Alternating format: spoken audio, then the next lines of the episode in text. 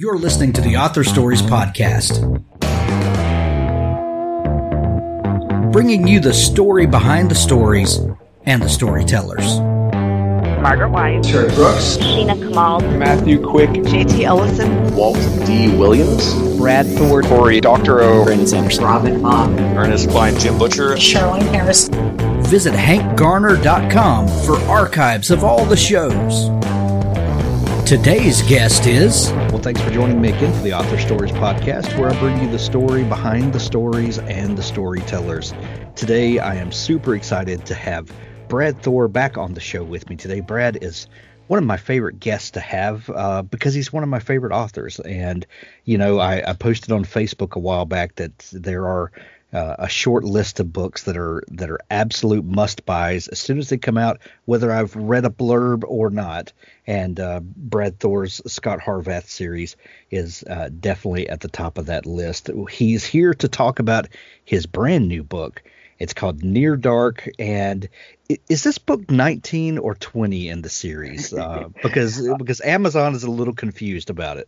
Yeah, no, that Amazon thing has been uh, just a bear to wrestle and get correct. It's nineteen in the series, my twentieth okay. thriller overall, because I did a spin-off book once called The Athena Project about an all-female Delta Force team. But for Harvath, this is the nineteenth, and for those who are listening who haven't read a Brad Thor book before, you do not have to have read a previous book. It's like James Bond movies. You can jump in at any point you want to, and I catch you up real quick without boring long-time readers. So you can start with Near Dark if you want to, the brand new one.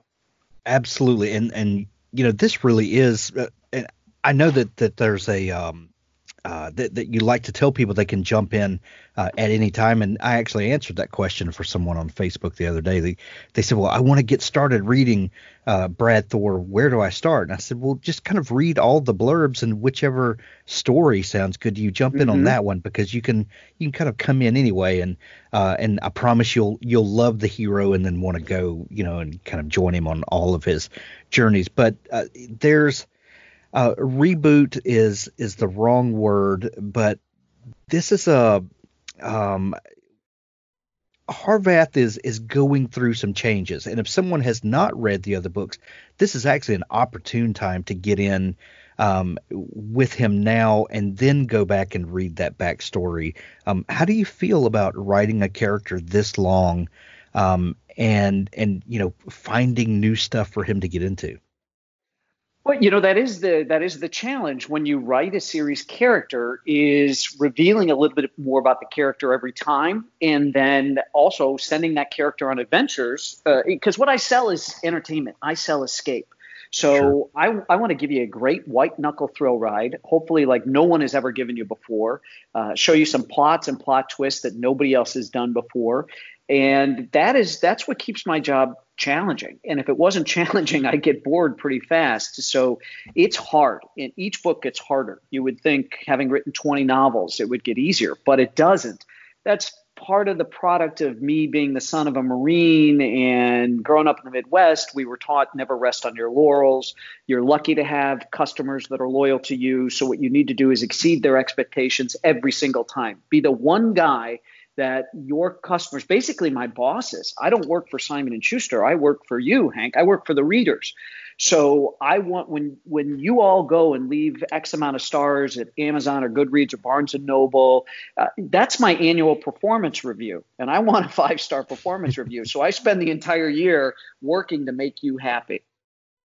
Well, Brad, we, we've talked before, and I'll put links to the previous conversations we've had in the show notes where people can go catch up if uh, if they haven't listened to those yet. But um, we've talked in the past about your your time as a, a, a television producer, writer, creator, um, and and how that journey it eventually led to uh, to your uh, your uh, novelist career um, that that's happened since then. But Uh, do you remember, can you put your finger back on the first uh, book, thriller, that kind of opened your eyes to the fact that, that books could transform you, transport you to another place, and, and that you could live, you know, entire adventures uh, between the covers of a book? Do you remember the first book or series or author that did that for you?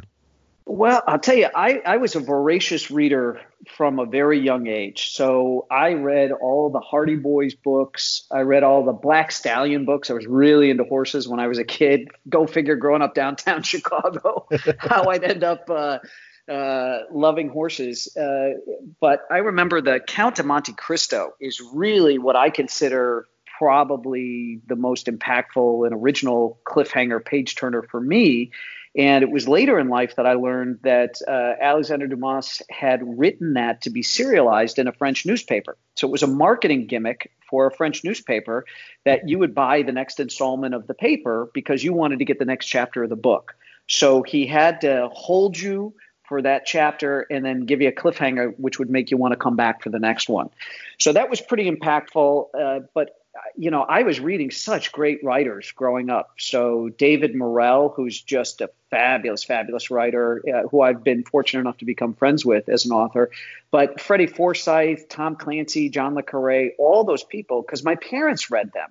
So when my parents would finish a book, I'd grab it and I'd read whatever they were reading. Uh, the, the Harold Robbins stuff, they wouldn't let me get my hands on. That was a little too risque. But the uh, but the other stuff I did get to read. And uh, that came a little bit, you know, when I started getting towards my teen years a little bit more. You know, I wasn't in second grade reading Ludlum. But later, you know, getting getting eighth grade and into high school and stuff, I would devour those. I absolutely loved them. I wasn't a Sherlock Holmes person. Uh, my kids love Holmes. Uh, Arthur Conan Doyle, but the the, the espionage stuff, uh, the international intrigue, I really grooved towards that. And that's probably had the biggest impact. That's become my favorite genre. That genre wasn't available to me as a grade schooler just because of what my parents would let me read. But when I got into high school, that really cemented it for me. And Stephen King, in his great book on writing, said that you should write what you love to read because that's where your passion is. And when I speak to young writers, I always add, and you also have a mini PhD in that genre. If you've read extensively in the thriller genre, you know what you like, what you don't like, why certain books by your favorite author really bowled you over, and maybe why one clunked for you, but the author got it back. You really understand tempo, pacing, page or chapter length, and all that kind of stuff if you read in in one particular genre. And people do that. People love mystery, or they love sci-fi or fantasy. Uh, so that's really, there there are very few authors that look at the, the book world and say, well, I think I could make a lot of money there. Most of them uh, follow the Stephen King commandment, which is to write what you love to read. Well, and and you can always tell um, uh, a, a rookie author because they're they're always scared of those questions. They're always, you know, asking things like, well, how long should a chapter be? What, right. you know, how how do I you know, tease out this scenario, and and it really does come down to just trusting um, what what your gut says and what you've trained yourself uh, to do, and, and all that stuff. You know, and when you complete one book, there's nothing like that feeling of completion. Right. And and uh, okay, now I know I can do it. Now let me go back and work on my craft. Did I do this correctly? You know, and and all of that just kind of works itself out after a while, doesn't it? It's so true. I I have always said that when I finished my very first novel, The Lions of Lucerne, I felt the elation that I figured people felt when they had climbed their first mountain or run their first marathon.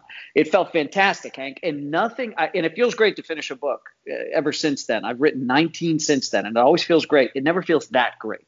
Because that was the thing on my honeymoon. My wife asked me, what would you regret on your deathbed never having done? And I said, writing a novel and getting it published. And she said, fine, when we get home, two hours a day, protected time, make that dream come true. So I did that. And after I finished that first novel, I knew I would never go to my deathbed wondering what if. And I also knew I could do it again and again and again. And one of the things that I used to get asked to do early on in my writing career was somebody would say, oh, I'm thinking about writing a novel, or I have a friend who's thinking about writing a novel. Would you meet with them for coffee? And being a nice guy, I used to do it. And I, I, I quickly stopped. Because I realized that, uh, just like you said, how long should a chapter be, all this kind of stuff. ninety-nine point nine percent of the people that say they want to write a novel will never write one. It, it right. really is all about seat of pants to seat of chair. And uh, Jack London said, you can't wait for inspiration. You have to go after it with a club. I, I just, it was a waste of my time to go with people that were talking about writing books. Come to me after you have written the book, and then we can talk. But there's no point in talking beforehand. There is no magical formula. You just have to get the book out. You have to get it out, get it on the page, and worry about it later. And I think that that is kind of a mental hurdle that if you can overcome that one, that's probably one of the biggest ones in the process, is just getting started. In fact, Lucille Ball once said that if you write a page a day, at the end of the year, you've got three hundred sixty-five pages. And it's kind of simple, but Mary Higgins Clark used to get up two hours early every morning before her family and just sit down and write. And there's another big, and I forget the gentleman's name, he's a British author, so prolific. The reason all the post boxes are painted red in Britain is because of this gentleman. He worked for the British Post, and he wrote, I don't know, like two hundred books. It was crazy. But he'd get up every morning, write a little bit. If he finished a book, he'd start the next one before he went off to work. So it really is about self-discipline. It's more self-discipline than anything else, even more than creativity, I would suggest. It's self-discipline. Looking back now, you know, with this is book nineteen, and that's a that's a huge accomplishment. But, you know, that's a that's a lot of time uh, that you have spent with Scott Harvath. Uh, you know, I would imagine that you have friends in your life that have not been with you as long as Scott Harvath has uh, been. Looking back now, is, is there any way that you could have guessed, you know, when you were writing Lions of Lucerne, that that Harvath would be with you as long as he has been? It's a great question. And the answer is no. In fact, I was a huge Michael Crichton fan. And what I liked about Crichton and the way I saw my career as an author potentially going was every book would be a new protagonist, you know, right, unless I wrote multiple Jurassic Park style books. Uh, so I had never intended to come back to Harvath. Harvath was a one and done Lions of Lucerne because I wanted the excitement and the challenge uh, and the freedom to create a different protagonist every time. Yet the response to Harvath was so good w- in my publishing house with the early readers and everything that my editor approached me and said, you you have to continue. This is going to be a franchise character for you. You have to keep writing Harvath. People love this. You've developed such a great character. You need to keep coming back. And I said, well, I don't want to. I don't want to be tied to a, a, the same character. And she asked me a great question, my editor, and she said, well, how many series have you enjoyed reading? And I listed a bunch of people, a bunch of authors. And she said, okay, how many of those, if you read the jacket, the storyline, or maybe the setting wouldn't have been your first choice if that had been a standalone book where you didn't know the character? And I said, well, probably several of them. And she said, but you went because you loved the character. You wanted another ride with that character. That character had become a good friend of yours and become part of your life, someone you enjoyed spending time with. And I said, of course. She said, well, that's exactly what Harvath is becoming for people, and it's why you need to keep writing him. So it was with the encouragement of my editor that Harvath became my series, my franchise character. If not for that, I don't know that there ever would have been another Scott Harvath adventure after Lions of Lucerne. That's incredible. Um, we've talked before, uh, Brad, about the uh, about how you have a tendency to write books. Um, you actively kind of avoided trying to tackle uh, things that are newsworthy, top of mind for a lot of people. But for some reason, uh, when you publish a book, they, they tend to line up with world events sometimes. And I could I could rattle off any number of your books that, you know, it seems like Brad Thor is is prescient and, and can see things coming before they happen. Um, but uh, do you attribute that to anything? Um, uh, you know, and, and this is kind of tongue in cheek. I know you, you can't plan these things, but, you know, they do kind of have a way of of things mattering when the book comes out. Well, it's funny because instead of saying I'm psychic, my wife says I'm psycho, which is kind of funny uh, because it's it's oftentimes bad things that, that I've seen that, that come true, uh, sometimes some good things, sometimes uh, some interesting international events, things like that. It is, I, I got to tell you, Hank, I'm a I'm a voracious consumer of news. And Stephen King once said that a writer is someone who's trained their mind to misbehave. And that's that's very much the case. My my situation, although I don't know that I've trained my mind to misbehave, I think it's just wired that way, that I look at things and say, what if? And I try to connect dots. This is one of the reasons that I was asked to participate uh, in the analytic red cell unit in Washington, D C, uh, to try to help predict for the U S government what the next terrorist attack might look like, where it might come from, uh, where Americans might be uh, vulnerable at home and abroad. So as the son of a Marine, it was an incredible honor to be asked to serve my country, not by picking up a rifle the way my father did, but to use my creativity. So it's just a way that I do these things. And there's there's certain things that I avoid. Like I've never written about bin Laden because I knew eventually he'd be caught or captured, right. uh, caught or captured or killed, I should say. So there are certain things I don't touch, but there are certain things where there's a reading of the tea leaves and I've got a certain idea that things might happen. And when they do, it's a combination of having had enough information that I think anybody, if they saw the world through the lens that I did, could have seen this as a potential outcome. But there's a certain element of luck in there, too. So when things do come true, uh, whether, you know, the novel's been out a week or a year and then all of a sudden something happens, uh, that's great. But the key for me is to keep the novels evergreen. So let's say you want to go back and read one of mine, or you're at a, uh, a vacation rental and there's a bunch of books on the shelf and you're like, oh, I've heard of this Brad Thor guy. Let me grab this paperback down and read it. It still feels like it could happen tomorrow right on your doorstep. So that that being evergreen of every single novel standing the test of time is really, really tough. And if I beat the headlines as part of that, that's icing on the cake. What's interesting uh, is there are there are things that happen like that, uh, but then there are things that happen like like twenty twenty. I don't know if you've noticed, Brad, but we're in the middle of a pandemic, a, a worldwide huh. occurrence, and huh. I've, I've talked to a lot of uh, authors, and you know what's going to be interesting is to see what kinds of stories come out next year, because we know that you know with the the way the publishing world works, um this book, you know Near Dark, has probably been off of your desk for about a year. um mm-hmm. You know you go through the editing process and then all of the the things that happen to bring a book to market, um but this book is what you worked on a year or two ago, and now you're probably working on another book. Um but how do you feel, and you can add, answer this personally if you want, or if you just mm-hmm. want to kind of prognosticate about the industry, but how do you feel that this thing that we're going through is going to maybe change the face of the stories that come out later down the road? Well, I'll give you a two-part answer to that. Number okay. one, in my thriller Blowback, I did a bioterror thing, what I thought was a really clever bioterror thing. I talked about Hannibal crossing the Alps to go invade Rome, uh, the Roman Empire, and he lost a bioweapon. And that bioweapon gets rediscovered in a melting alpine glacier, and now it's going to be set loose on the world. That was Blowback. And then Code of Conduct, I did the intentional release of a, a of a terrible virus. And the, the Code of Conduct starts out on page one, it, that the president had been rushed to Bethesda Naval Hospital, and people were freaking out because if the president could get the virus, that meant no one was safe. And that's how I kicked off Code of Conduct. So I've dealt with a bioterrorism thing. I've dealt with a virus thing in ways that I thought were very novel, very creative. Uh, as far as COVID's concerned, I think it's probably the worst thing you could do to include COVID in a thriller going forward. I think it's sure. an absolutely bad idea, and I'll tell you why. Number one, it could burn out or we could get a vaccine tomorrow.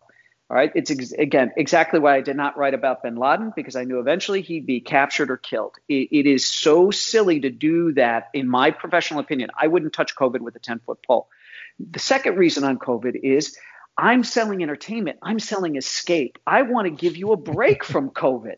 So I don't I don't want you to be thinking about COVID. That's that's it's bombarding you all day long. Pick up a Brad Thor book and escape for a little bit. And I'll actually add a third thing on there, which is uh, you know, if you're trying to escape from COVID and if COVID is potentially not going to be there, the third thing for me as an author is I really don't want to read spy international thrillers where people are wearing masks. How the heck are you going to have two spies meet if both of them are wearing masks? They have to stand six feet apart. How are you going to have the meeting in a cafe in Paris or Vienna or Brussels? How are you going to do a brush pass if you're supposed to socially distance? It just, to me, I, I don't want to read about that world. I want to read about the the world as I knew it before COVID, because I think very quickly, I mean, think about the Spanish influenza. What happened right after that? The Roaring Twenties. As soon as we beat COVID, oh my God, Hank, the world is going to party like it's nobody's business. I mean, I can't wait for it. I grew up, you know, seeing and re- seeing things and reading stuff about the twenties. I think we're gonna, I think we're gonna make the twenties pale in comparison with what's going to happen next. And I don't think anybody's going to want to remember COVID. In fact, there's a. I've read a couple of articles that talk about the Spanish uh, flu from you know the pandemic in nineteen eighteen, nineteen nineteen, and how there are very little personal accounts because people didn't treat each other very well. It was a very rough time, and people wanted to forget it. I don't want to write a book that people want to forget. And I think people are going to want to put COVID as far in their rearview mirrors as they can. So if there's any writers listening to this, and I know there's a lot of them, I would think twice before doing something about COVID. Seriously. I think that's uh, great advice. Uh, I don't know if you've also noticed, but it's an election year here in the United States, huh. twenty twenty. I know, you know, God, because you are, boy, that damn paper boy, if it's not in the bushes, it's up on the roof. I am missing out on everything. Authors, I have a fantastic new service to tell you about. It's called PubSite. PubSite is a service to help you build your very own website, your home on the web, where you can promote your work and give your fans a place to connect with you. PubSite is a website platform that allows every author, regardless of budget, to have a great-looking professional website developed by the book marketing professionals at F S B Associates. PubSite is the new, easy-to-use D I Y website builder developed specifically for books and authors. Whether you're an author of one book or twenty, or a small publisher, PubSite allows you to build, design, and most importantly, update your website pain-free. No need to be dependent on a designer or webmaster to make a small but costly change to your website. Save the money and do it yourself. PubSite is the best platform for authors because it's a book-centric platform. PubSite was built just for authors and small publishers. Every design, feature, and layout is book-centric. They have customized designs for you to use. It's easy to build. No coding or H T M L is necessary to create a stunning, professional-looking website with all the features you want. Get a custom domain name, your name dot com. It's simple to update. You can add all of your books, add a blog and a book tour, sell from any retailer, manage your email list and social media, and even do e-commerce. Build your website with a fourteen-day free trial, then pay just nineteen ninety-nine dollars per month, which includes hosting. And we offer packages starting at four hundred ninety-nine dollars to set up the website for you. pub dash site dot com, the place to help authors find their home on the web.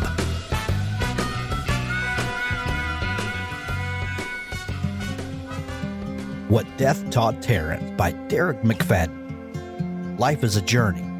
So is the afterlife.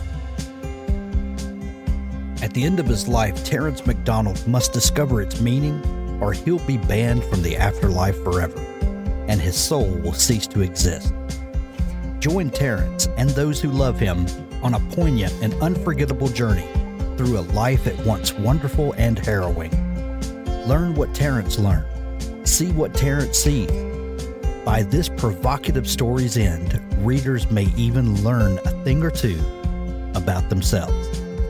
See why people are saying things like, Derek McFadden writes with an insight you can match.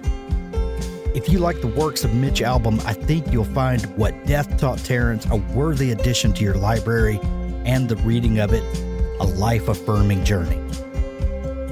I found this story immediately immersive, and it stuck with me long after I finished. What Death Taught Terrence by Derek McFadden, on sale now.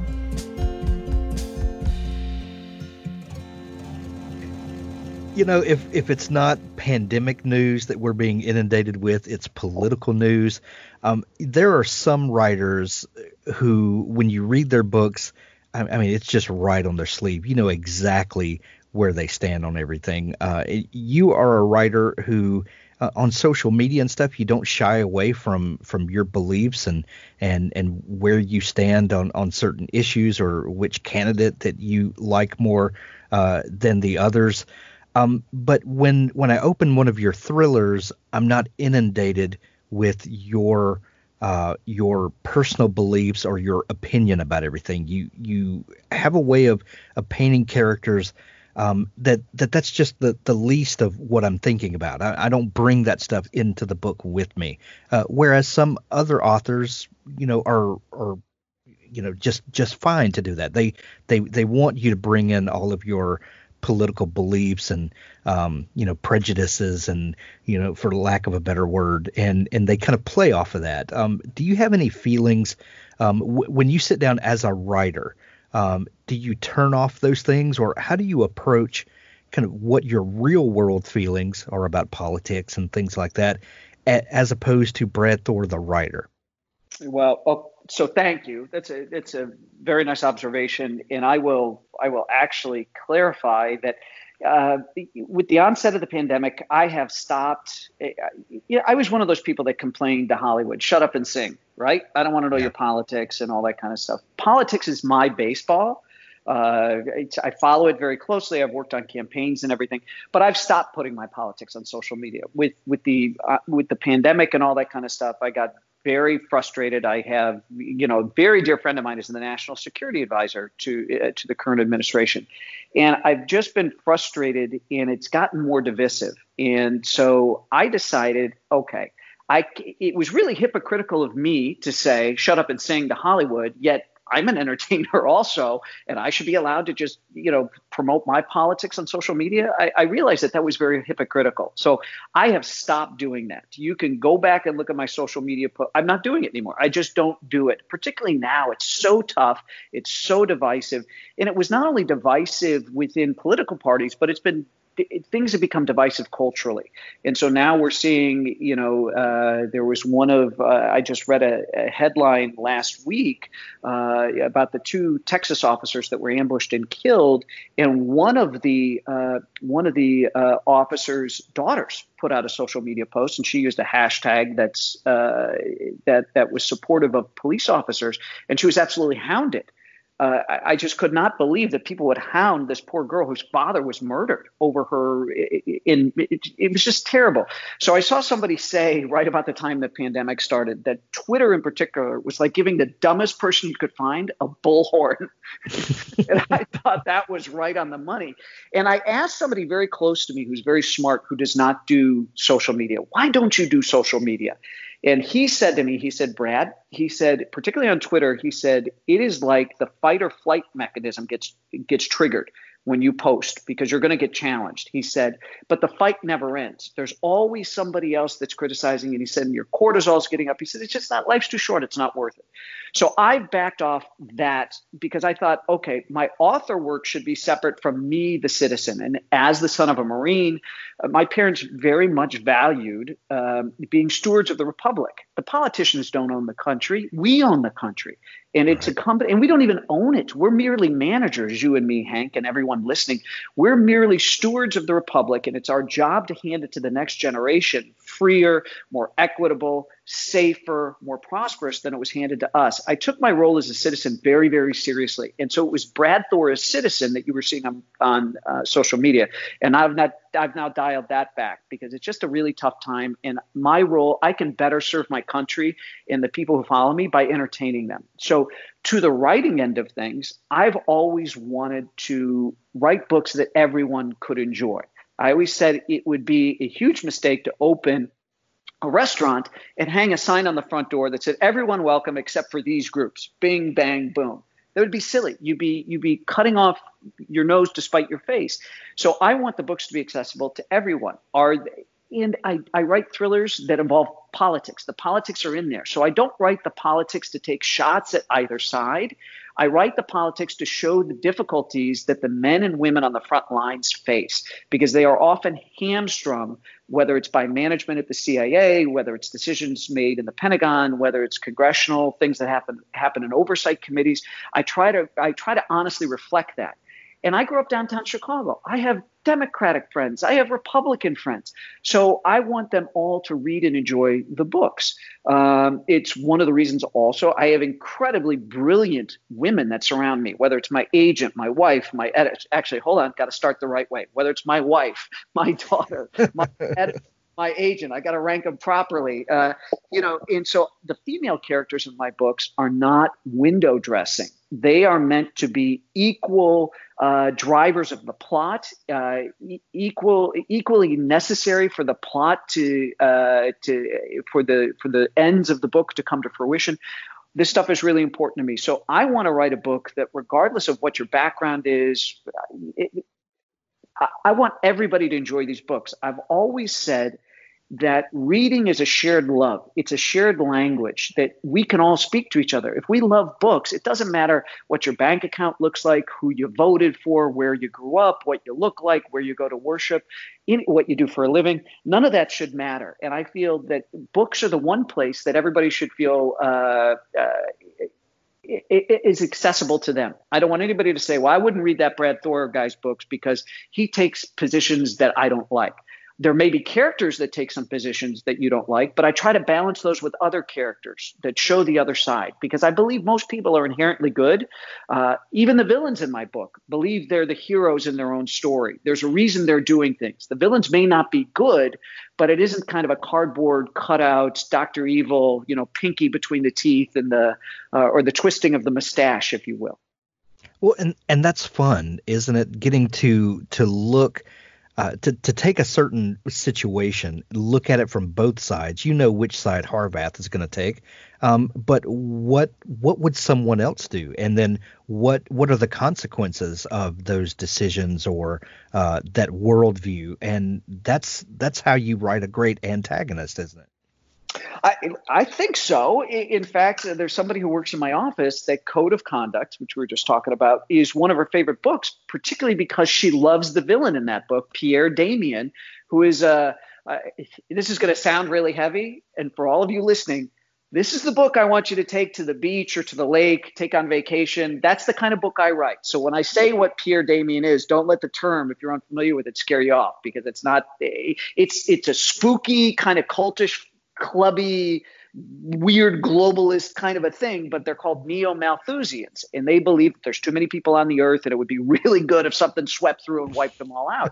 And uh, this guy is very, very interesting. And as I layered that onion, um, this lady that works in my office, she said, hands down, my favorite villain of yours. Hands down. She loves Pierre Damien in Code of Conduct, and it's because of the way that I layered him and how I went into what his motivations were and why he thought, even though we as the readers see him as the bad guy, he saw himself as the hero of his own story. And uh, so that makes me feel really good when people say, gosh, I found your bad guys compelling. Because one of the worst reviews you could get as an author is for someone, A, to say I didn't finish your book, or B, and or B, to say that uh, the characters were two-dimensional. They were cardboard. And so oftentimes I'll start with the villain, and I'll really take a good look at the villain. Once I know what the book's going to be about, I want to know what drives the villain and why do they feel they're correct in doing it. Because it isn't just snidely whiplash, you know, again, twisting the mustache and tying the damsel in distress to the railroad tracks. Nobody believes that. You, you want characters where you can understand them. And this goes back, Hank, to when I was at the University of, University of Southern California studying creative writing and film and television production. We had a writing class, and we watched a movie with Meryl Streep and Dustin Hoffman, real old movie now, called Kramer versus Kramer, about two parents getting divorced and kind of the fight over the child in that. And the teacher asked a very interesting question, which is, okay, there's a hero and there's a villain in this movie. Which is which? And everybody had a different opinion. Who was the hero? Who was the villain? And, you know, okay. And and they could argue either Meryl Streep was or Dustin Hoffman was. Um, but there was a little bit of both uh, in each of them. So I think the more human you can make characters, the more people can relate to them. That makes them more compelling. That makes the read more engaging. Do, do you generally have a, a problem uh, when you when you begin the planning of a new book? Is, is there A, a problem that you're kind of wrestling with, uh, or maybe uh, it's an intriguing news article, or uh, you know, or maybe just seeing something in the geopolitical landscape and and and wondering, I wonder, you know, if this certain situation went sideways, what would happen? Like, what's that? What's that first kind of kernel of an idea that you start rolling around and and, and wrestling with in your mind that that the story comes out of? So that's a great that's a great question. So like I said earlier, I look at things and say, what if? So that whole Stephen King writer, someone who's trained their mind to misbehave. For me, I look at everything and say, what if? So my third novel, State of the Union, had it was an idea where I said to myself, huh, what if the Cold War really didn't end the way we thought it did? What if the Soviets had just rolled over and played dead? What if it was a long con, if you will, a long game? where they said, we can't beat the U S right now. What happens if we just pretend to give up? And they project that they're going to get all this international aid, and they'll pretend to decommission or decommission X amount of nukes and all this kind of stuff. It was really compelling. I thought, okay, that'd be a cool idea for a thriller. Uh, the idea for my novel Takedown. I was in New York. I had a nugget of an idea. I was going to be meeting with my editor to uh, pitch a new novel. And my wife and I checked into the hotel and went downstairs to the hotel bar to have a drink. And I was sitting there and I said, you know, Manhattan's an island. What if all the bridges and tunnels got taken out? Why might somebody want to do that? And that what if gave birth to uh, gave birth to Blowback. So a lot of my ideas happened that way. And two two books ago, Spymaster, I had seen we'd been in Afghanistan a super long time. We'd been in Af- uh, Iraq a su- uh, super long time. And we, we're a war-weary nation. We've been at war a long, long time. And there was a lot going on with NATO, with the current administration, and were NATO members, uh, you know, honoring their obligation to put two percent of their G D P into their own militaries, and many weren't. And I thought, okay, this is really interesting because we're signers to the NATO Charter, and Article five says an attack on one is an attack on all. Well, we know Putin took over the Crimean Peninsula, and he's got his sights set on reconstituting kind of the old Russia. So there are three NATO member states you don't hear a lot about. They're very small. They're on the Baltic, Latvia, Lithuania, and Estonia.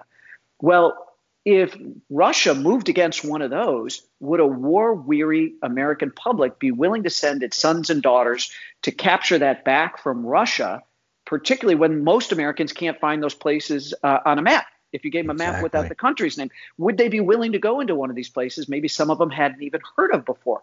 And I thought, ooh, boy, that's a difficult thing. Okay, now take President Trump and his current administration out of it.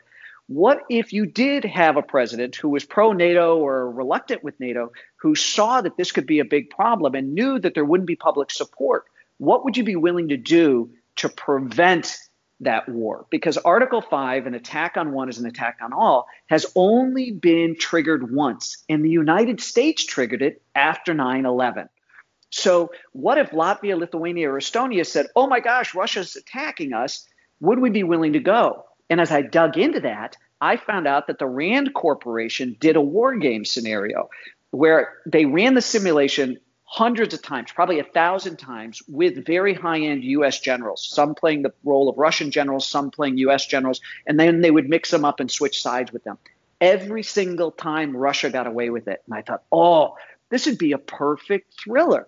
How? What might the United States do if it got a little bit of intel that Russia was about to go? What would the United States be willing to allow Scott Harvath, my protagonist, to do to prevent that Article five being triggered, Russia being able to grab one of these NATO states? Because if Russia did grab one of these states and we did nothing, it's the end of NATO.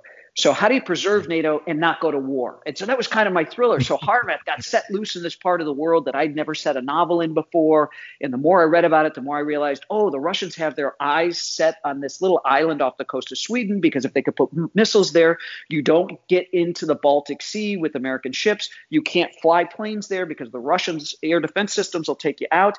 And the most fascinating piece of information I got was that trying to move American military equipment out of Germany or Poland up into the Baltic states, the railroad gauge changes. And we have to take everything off of train cars and put them on new train cars. And every one of those switching depots is already is already mapped out by the Russians for sabotage. So there's all of these roadblocks on why it should not work for the United States. So as a thriller author to say, how do we make it work? How do we actually get away with this before Russia can get it? Was just too much fun. So it was really neat to kind of refresh like the Cold War era thriller and set it in a modern day setting with real life stakes.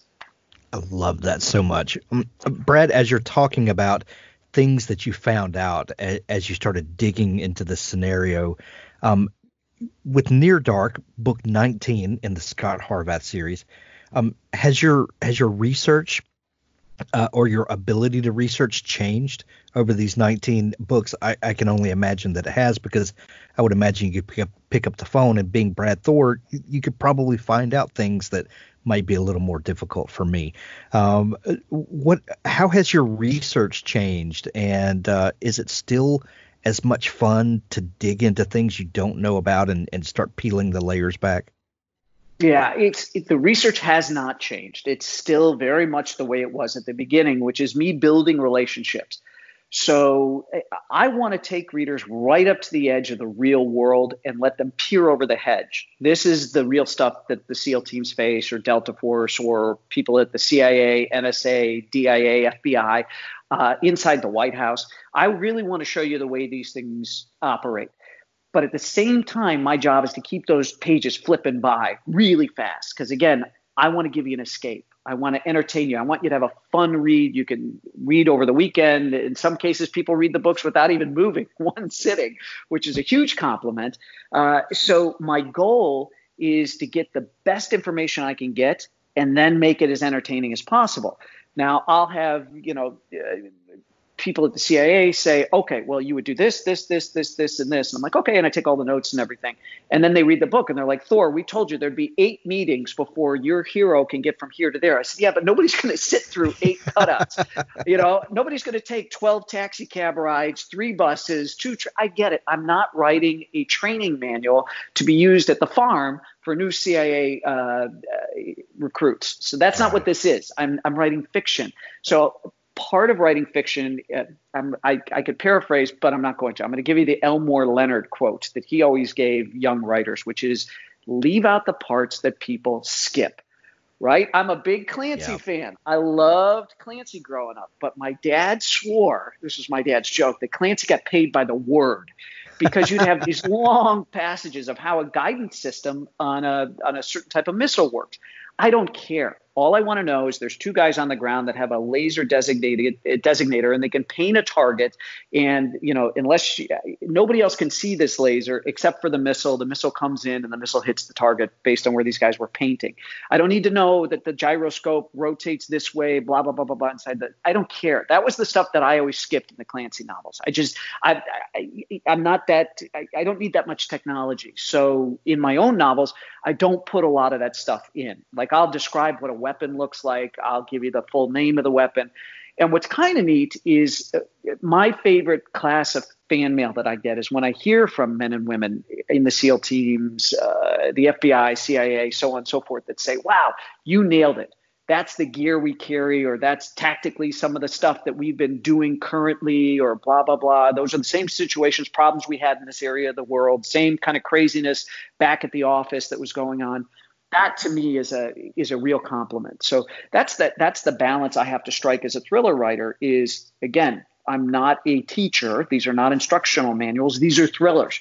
So you have to decide what parts to leave out, what parts to keep in. And that sometimes can be really, really hard, because there's a lot of fun stuff I want to include. But if it slows down the pacing, you have to be willing to to yank it out and, and leave it leave it aside. Brad, um, I, in in my imagination, a couple of years ago, you woke up one morning just pissed off at Scott Harvath and just decided to make his life a living hell. Um, and the last couple of books have kind of borne that out. Um, with with Near Dark, we see a Harvath that is uh, he's he's at the end of his rope. You know, um, he's in, in worse shape than we've ever seen him before. You know, there's a a discussion that, that I like to have with people that, that write long series um, like Scott Harvath. Uh, you know, you when we pick up a book, I'm not worried that you're going to kill Scott Harvath, because I'm assuming that there's going to be a book twenty in this series. Um, so you as a writer are given a unique challenge that you have to set the stakes really high, Um, but also have him show up for book twenty. Um, so as a writer, uh, what what do you get to do to Scott to keep those stakes high, to keep me on the edge of my seat, wondering what's going to happen, but preserve him? That that's a unique situation to be in. Yeah, and it's it's tough, and it's interesting because uh, so the book we were just talking about with all the NATO stuff and Russia moving on a Baltic potentially, uh, that that was two books ago, Spymaster. And I wrote Spymaster and I turned it in to my agent or to, to my agent and my editor. And my editor got back to me and said, yeah, I want to do something else with the ending. I said, okay, what do you want to do? And she said, I, I don't know. But she's great at telling me, we need something else here. And I'll say, what is it? I don't know. You figure it out. You're the writer. I'm, I'm the editor. You're the writer. You figure it out. So I ended um, I ended Spymaster with a cliffhanger. And what was really tough was then I had to start writing the next book, Backlash. So I had to address how to what about that cliffhanger? What does that mean? And there were, I had, it looked like that Russell Crowe movie, A Beautiful Mind. I had all these things I'm taped to my wall. I looked like I was, uh, I was having a nervous breakdown, a, a mental break, because I had all these charts and, and post-it notes and all this kind of stuff in my office, trying to figure out what direction made the most sense. And I said, okay, what direction will be the hardest for me as a writer? What bears the most risk? What will be the biggest risk I can take with my readers? Uh, and professional risks that I could take as an author, and what scares me the most. And that was the direction I went, because I realized that the harder I pushed myself, the more rewarding the final product was going to be, again, for the readers, who are the people I work for. And so that took me to Backlash.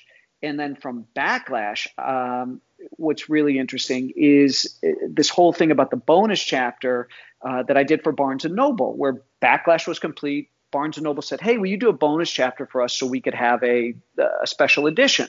And so it's kind of like the Marvel world, uh, the movie, the Marvel uh, series. If you do anything, even if it's after the credits and that, that scene pops up and you were smart enough to sit in the theater knowing it's a Marvel movie and you should wait for that final scene, that final scene, that additional chapter I wrote, becomes part of the Harvath universe. So when I did that for Backlash, I didn't think ahead. I didn't realize I was going to have to address that in Near Dark. So uh, it was really tough for me, because I basically said, oh, my God, I talked to my publicist and I said, David, I, I, Backlash is complete. Now I got to do this bonus chapter. And he goes, well, it's a Brad Thor novel. Every chapter that needed to be in Backlash last summer was in there. Uh, there is no bonus to that. He said, it's got to be something brand new. And I was like, oh, you know what? You're probably right. Now, I came up with this idea of somebody putting out, you know, you fade to black, you come back up from black, and somebody is putting out a one hundred million dollars bounty on Scott Harvath. Okay, great. My editor loved it, said it was the best chapter she'd ever read. The people at Barnes and Noble loved it. Um, uh, so I put that out there. But then that had to become the starting point, Hank, for Near Dark. And it's the prologue in Near Dark. It's that same chapter that sets that up. But what really became difficult for me as a writer is – I know who Harvath is because I know who he's based on. So I picked up the phone and called the handful of people that Harvath's based on and said, if you found out somebody put a one hundred million dollars contract out on you, what would you do? And the first spook I talked to said, the only way to kill a contract is to kill the person who put the contract out on you. So you're going to have to figure that out. And I said, well, how did the – if somebody puts a one hundred million dollars bounty on you, how do they find you? And he said, they don't. He said, if I want to disappear, I disappear. And he said, here's potential places I would hide out. Here's how I would reverse engineer it. So that was really tough for me, because it wasn't like the assassins would pour in and Harvath could grab one and interrogate him. I, that just seemed too easy. Again, I wanted to set that bar high for myself. So that was the big challenge with, with doing this next one. And so you, you do find Harvath down. And I mean, Backlash was really difficult for Harvath because last summer's book, because of how I ended Spymaster and how I decided that cliffhanger would be resolved in Backlash. So this year with Near Dark, you find him at, at the lowest point he's ever been in any of my novels. So that's really tough in that it, it reveals something about Harvath uh, even more. I think it makes him more human, more compelling, more relatable for readers. But now the challenge for me is, where do I go next uh, for next summer's book? And I can't wait till you and I do this interview next year, because I'll have the book under my belt. It'll be complete and I'll feel great. Like, hey, Hank, remember I couldn't tell you where we were going to go? It's really t- it's really tough. But the same person, brilliant woman who works in my office, who loves the villain from Code of Conduct, has likened what I do to having an amusement park.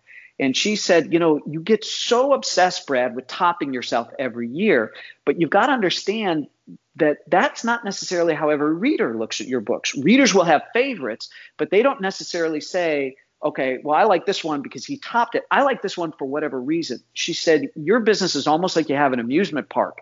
And what people want is they want to come back every year. They want to know that they're going to get an awesome ride and they get to take the ride with Scott Harvath. So everybody around me believes that I put more pressure on myself than is necessary. But again, it goes back to my Midwestern upbringing, not taking the readers for granted and wanting to top myself every year. Uh, but this idea that what I need to do is build a great ride, give people a great thrill, that's what they're coming to me for, uh, is something that I need to embrace a little bit closer. But I just drive myself very, very hard. And it's so important to me that readers know when, listen, you and I can go both go out and make an extra twenty-five bucks, right, to buy a new book, whatever it is you spend on a hardcover or sure. an ebook or an audiobook. You can go out and make more money to replace what you spent. The one thing you cannot make more of is your time. And that's what is the most valuable to me as an author. So when you give me your time to read or listen to one of my books, I feel it's incumbent upon me to deliver that much, if not more, value back to you. And that's what I'm all, that's where I set the bar for myself. And that's why I inch it up every year, is because it forces me to work on my craft, get better. And I know for sure, I, listen, I'm never going to phone it in. I am going to be the one guy that you can come to year after year after year when I have a new book out. And you know, Thor is never going to let me down. Because I quit before I'd phone it in. It's just not within my D N A to phone it in. I can't. It's not fair. And and I don't want the criticism, too. That's one thing that, you know, you, you never want to hear. A viewer say, oh, you really dropped the ball. That's why this stuff, like last year, the book won several awards and best book of the year and all this kind of stuff. And people going, I don't know how he's going to top himself. And then now I'm getting reviews for Near Dark and already hearing from readers now that the book has been out, like, what are we, twenty-four hours now, going, oh, my God, I read it in one sitting, and it's even better than last year. So now the pressure's on even more. You know, how do I make next summer's book even better? I'm going to I'm going to have no teeth and no hair. I'm going to pull them all, everything out. That's amazing. And and we we all know um, that. You know, from the writer's perspective, where, whereas the, the readers may not feel like that you're topping each one like you do, but but you know that you can't um, you can't do the same things that you did last time. You've got to keep recreating your storytelling uh, to keep people like me with with you know the new Thor book at the top of the must buy list, because I know. Um, you know, unlike some other authors who I have loved throughout their career, but you can you can see when uh, when they've sold so many books and you you get a new one and you're like, man, uh, I, I don't like to say that they phoned this one in, but it kind of feels that way. Um, mm-hmm. You know, you never get that feeling from a Brad Thor book, and uh, I think that's what people love Thank about you. you and your work. But they, I try. I mean, it's like it's it's like saying they're handcrafted. I mean, it's kind of a stupid thing, but it is that kind of. It's not an assembly line. There's not yeah. a formula. You know, there's no formula to my books, and I, and I really, I you know, when people leave comments on Goodreads or Amazon or whatever, you know, I I read that stuff. That's free feedback for me. That's market research. You know, I know a lot of authors. I never look. Well, why wouldn't you? Why wouldn't you want to hear what your boss thinks of your work product? Of right. course you should read those things. I mean, yeah, I mean, you, you gotta let the, there's, there's some people like I'll, like I'll get a bad review for whatever reason. I'll like some guy said for a former military guy who also was an arms dealer. I'm like, what? I wasn't in the military and I was never an arms dealer.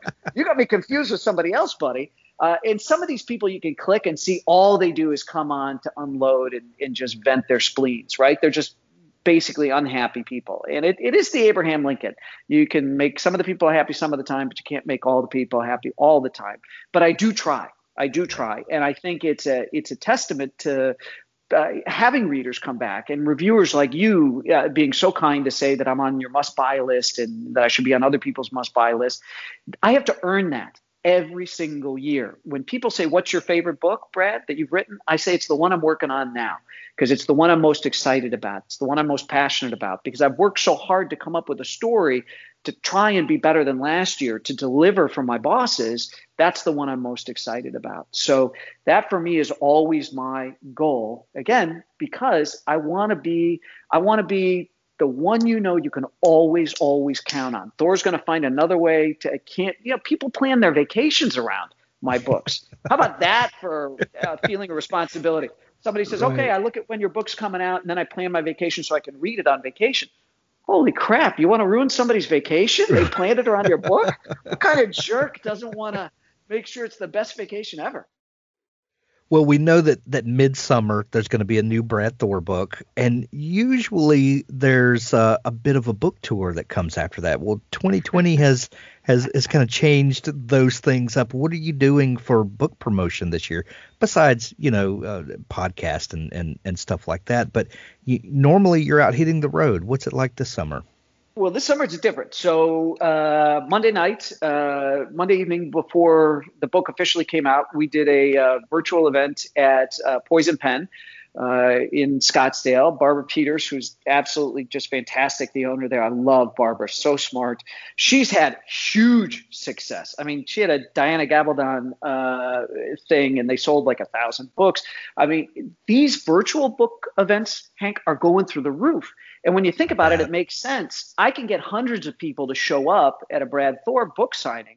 But if I do, those are people that are willing to get in their cars, drive, sit through an hour kind of interview with me and a, and a host. And then I take questions and then another several hours maybe before you can even get up to get your book signed to get a photo. Now, though, you can do it from home. And people that might not have wanted to get into their cars or said, ah, you know what, I've heard about this Brad Thor guy, but I've never gone to one of his signings. You know what, I'll click on this link and watch. Um, so this so far, and I could do a bunch in one day, which is what I did yesterday when the book pubbed. So our hope is, is that we're going to actually reach even more people, that this will actually be a benefit. And with with all of kind of the, the slowing and rolling back of phases because of the, the spikes in COVID and stuff, uh, we found a lot of people are sick of the news. They've watched pretty much everything they're going to watch on T V and Netflix.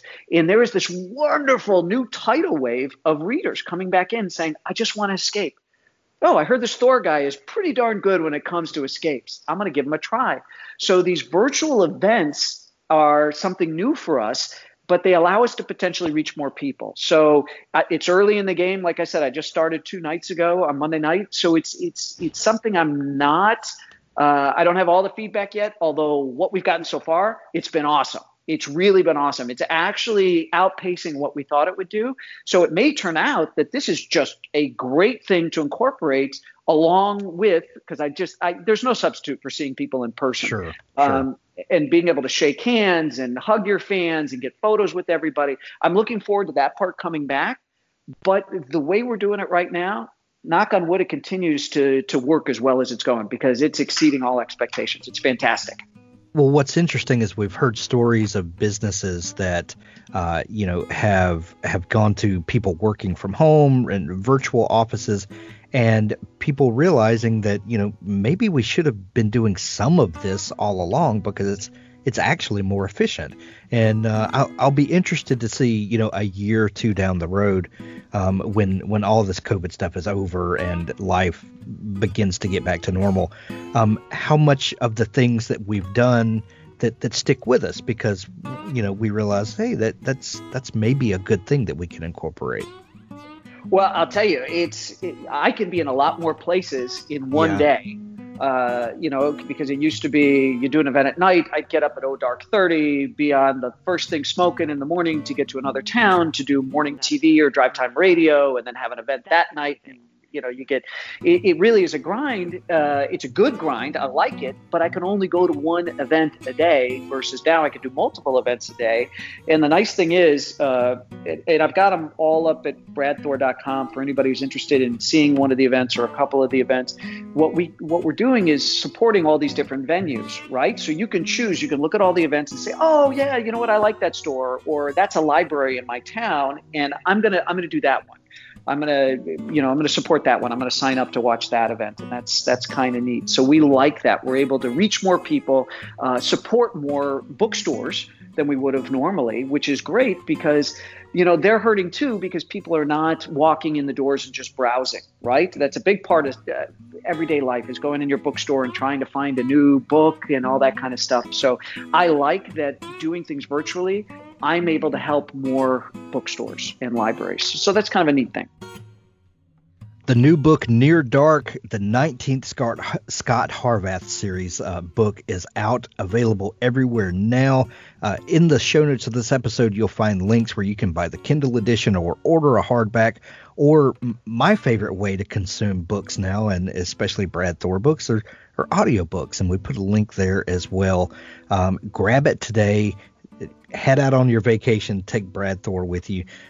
Brad, as always, this has been so much fun catching up and talking about the new book and all the great stuff that we did. Uh, thank you so much for taking time to come on the show. Hank, my pleasure. Stay safe, stay healthy, and keep reading. Now stay tuned for an audiobook excerpt from Richard Gleaves' The Jason Crane Series. He led Jason to a small bistro. The door set tiny bells to chime as they entered. The place shivered with smells. Coffee, hot chocolate, and croissants. "This," he said, extending his arm towards a woman in an apron, "is Jennifer. She makes the best scones and is tragically spoken for."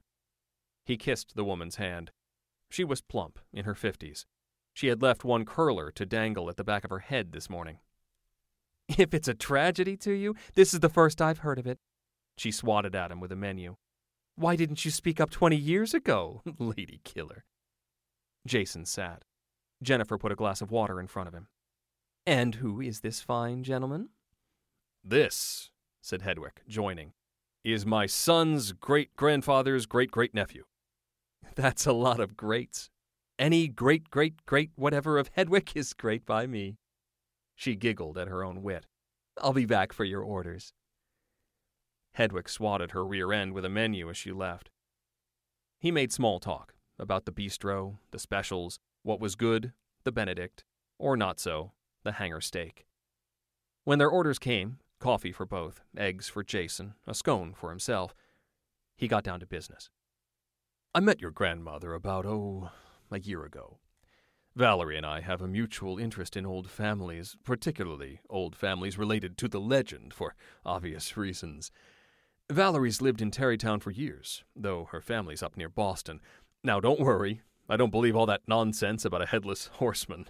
Valerie's the superstitious one. But the Van Brunts are definitely the family in Irving's story. Hermanus Van Brunt and his wife Agatha were farmers in the village back in seventeen eighty or so. This was during the Revolution. Hermanus grabbed title to lands left by a Tory family who'd been tarred and feathered and shipped back to Britain. Do you know your history?" "Sure. Tory. Loyal to the king.